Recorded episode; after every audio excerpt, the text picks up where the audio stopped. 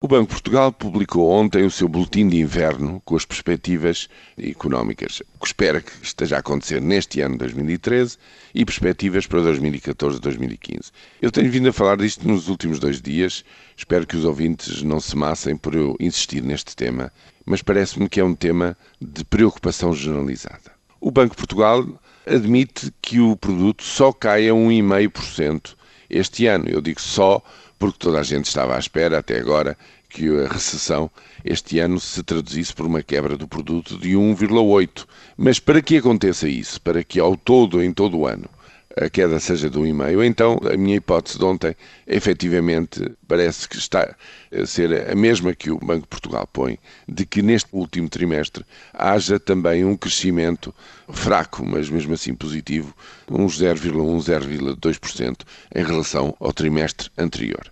O que quer dizer que, enfim, com grandes dificuldades e com uma grande inércia, mas a economia em três trimestres consecutivos, está a dar sinal de querer sair do buraco em que se encontra e começar a crescer outra vez.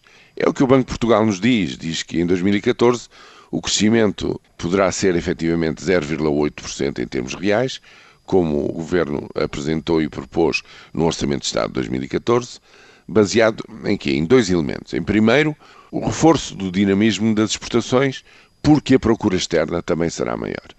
Há sempre um grande ponto de interrogação à volta disto, nunca se sabe o que é que acontece em tantos sítios para os quais se exporta e qual é a resultante de tudo isso que acontece, mas a tendência é para que a procura externa seja o triplo, tenha o triplo da força a encomendar coisas, bens e serviços a empresas portuguesas a trabalhar em Portugal. O segundo elemento é que, efetivamente, para surpresa de muitos, o consumo final das famílias poderá mesmo crescer 0,3%.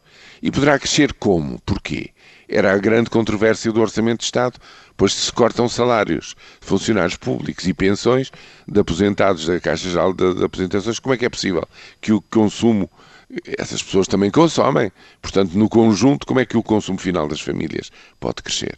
O Banco de Portugal diz que reconhece efetivamente que o rendimento disponível no próximo ano será um pouco menor em termos gerais do que o rendimento disponível este ano, portanto, apontaria para a conclusão contrária. Mas o que o Banco de Portugal admite também é que as poupanças de quem as tem possam diminuir um pouco em 2014 e que lá está o que resta de classe média que ainda poupa possa desviar um pouco dessas poupanças para consumo das suas famílias, o que poderá, lá está, constituir este segundo elemento muito importante, importantíssimo para qualquer crescimento económico.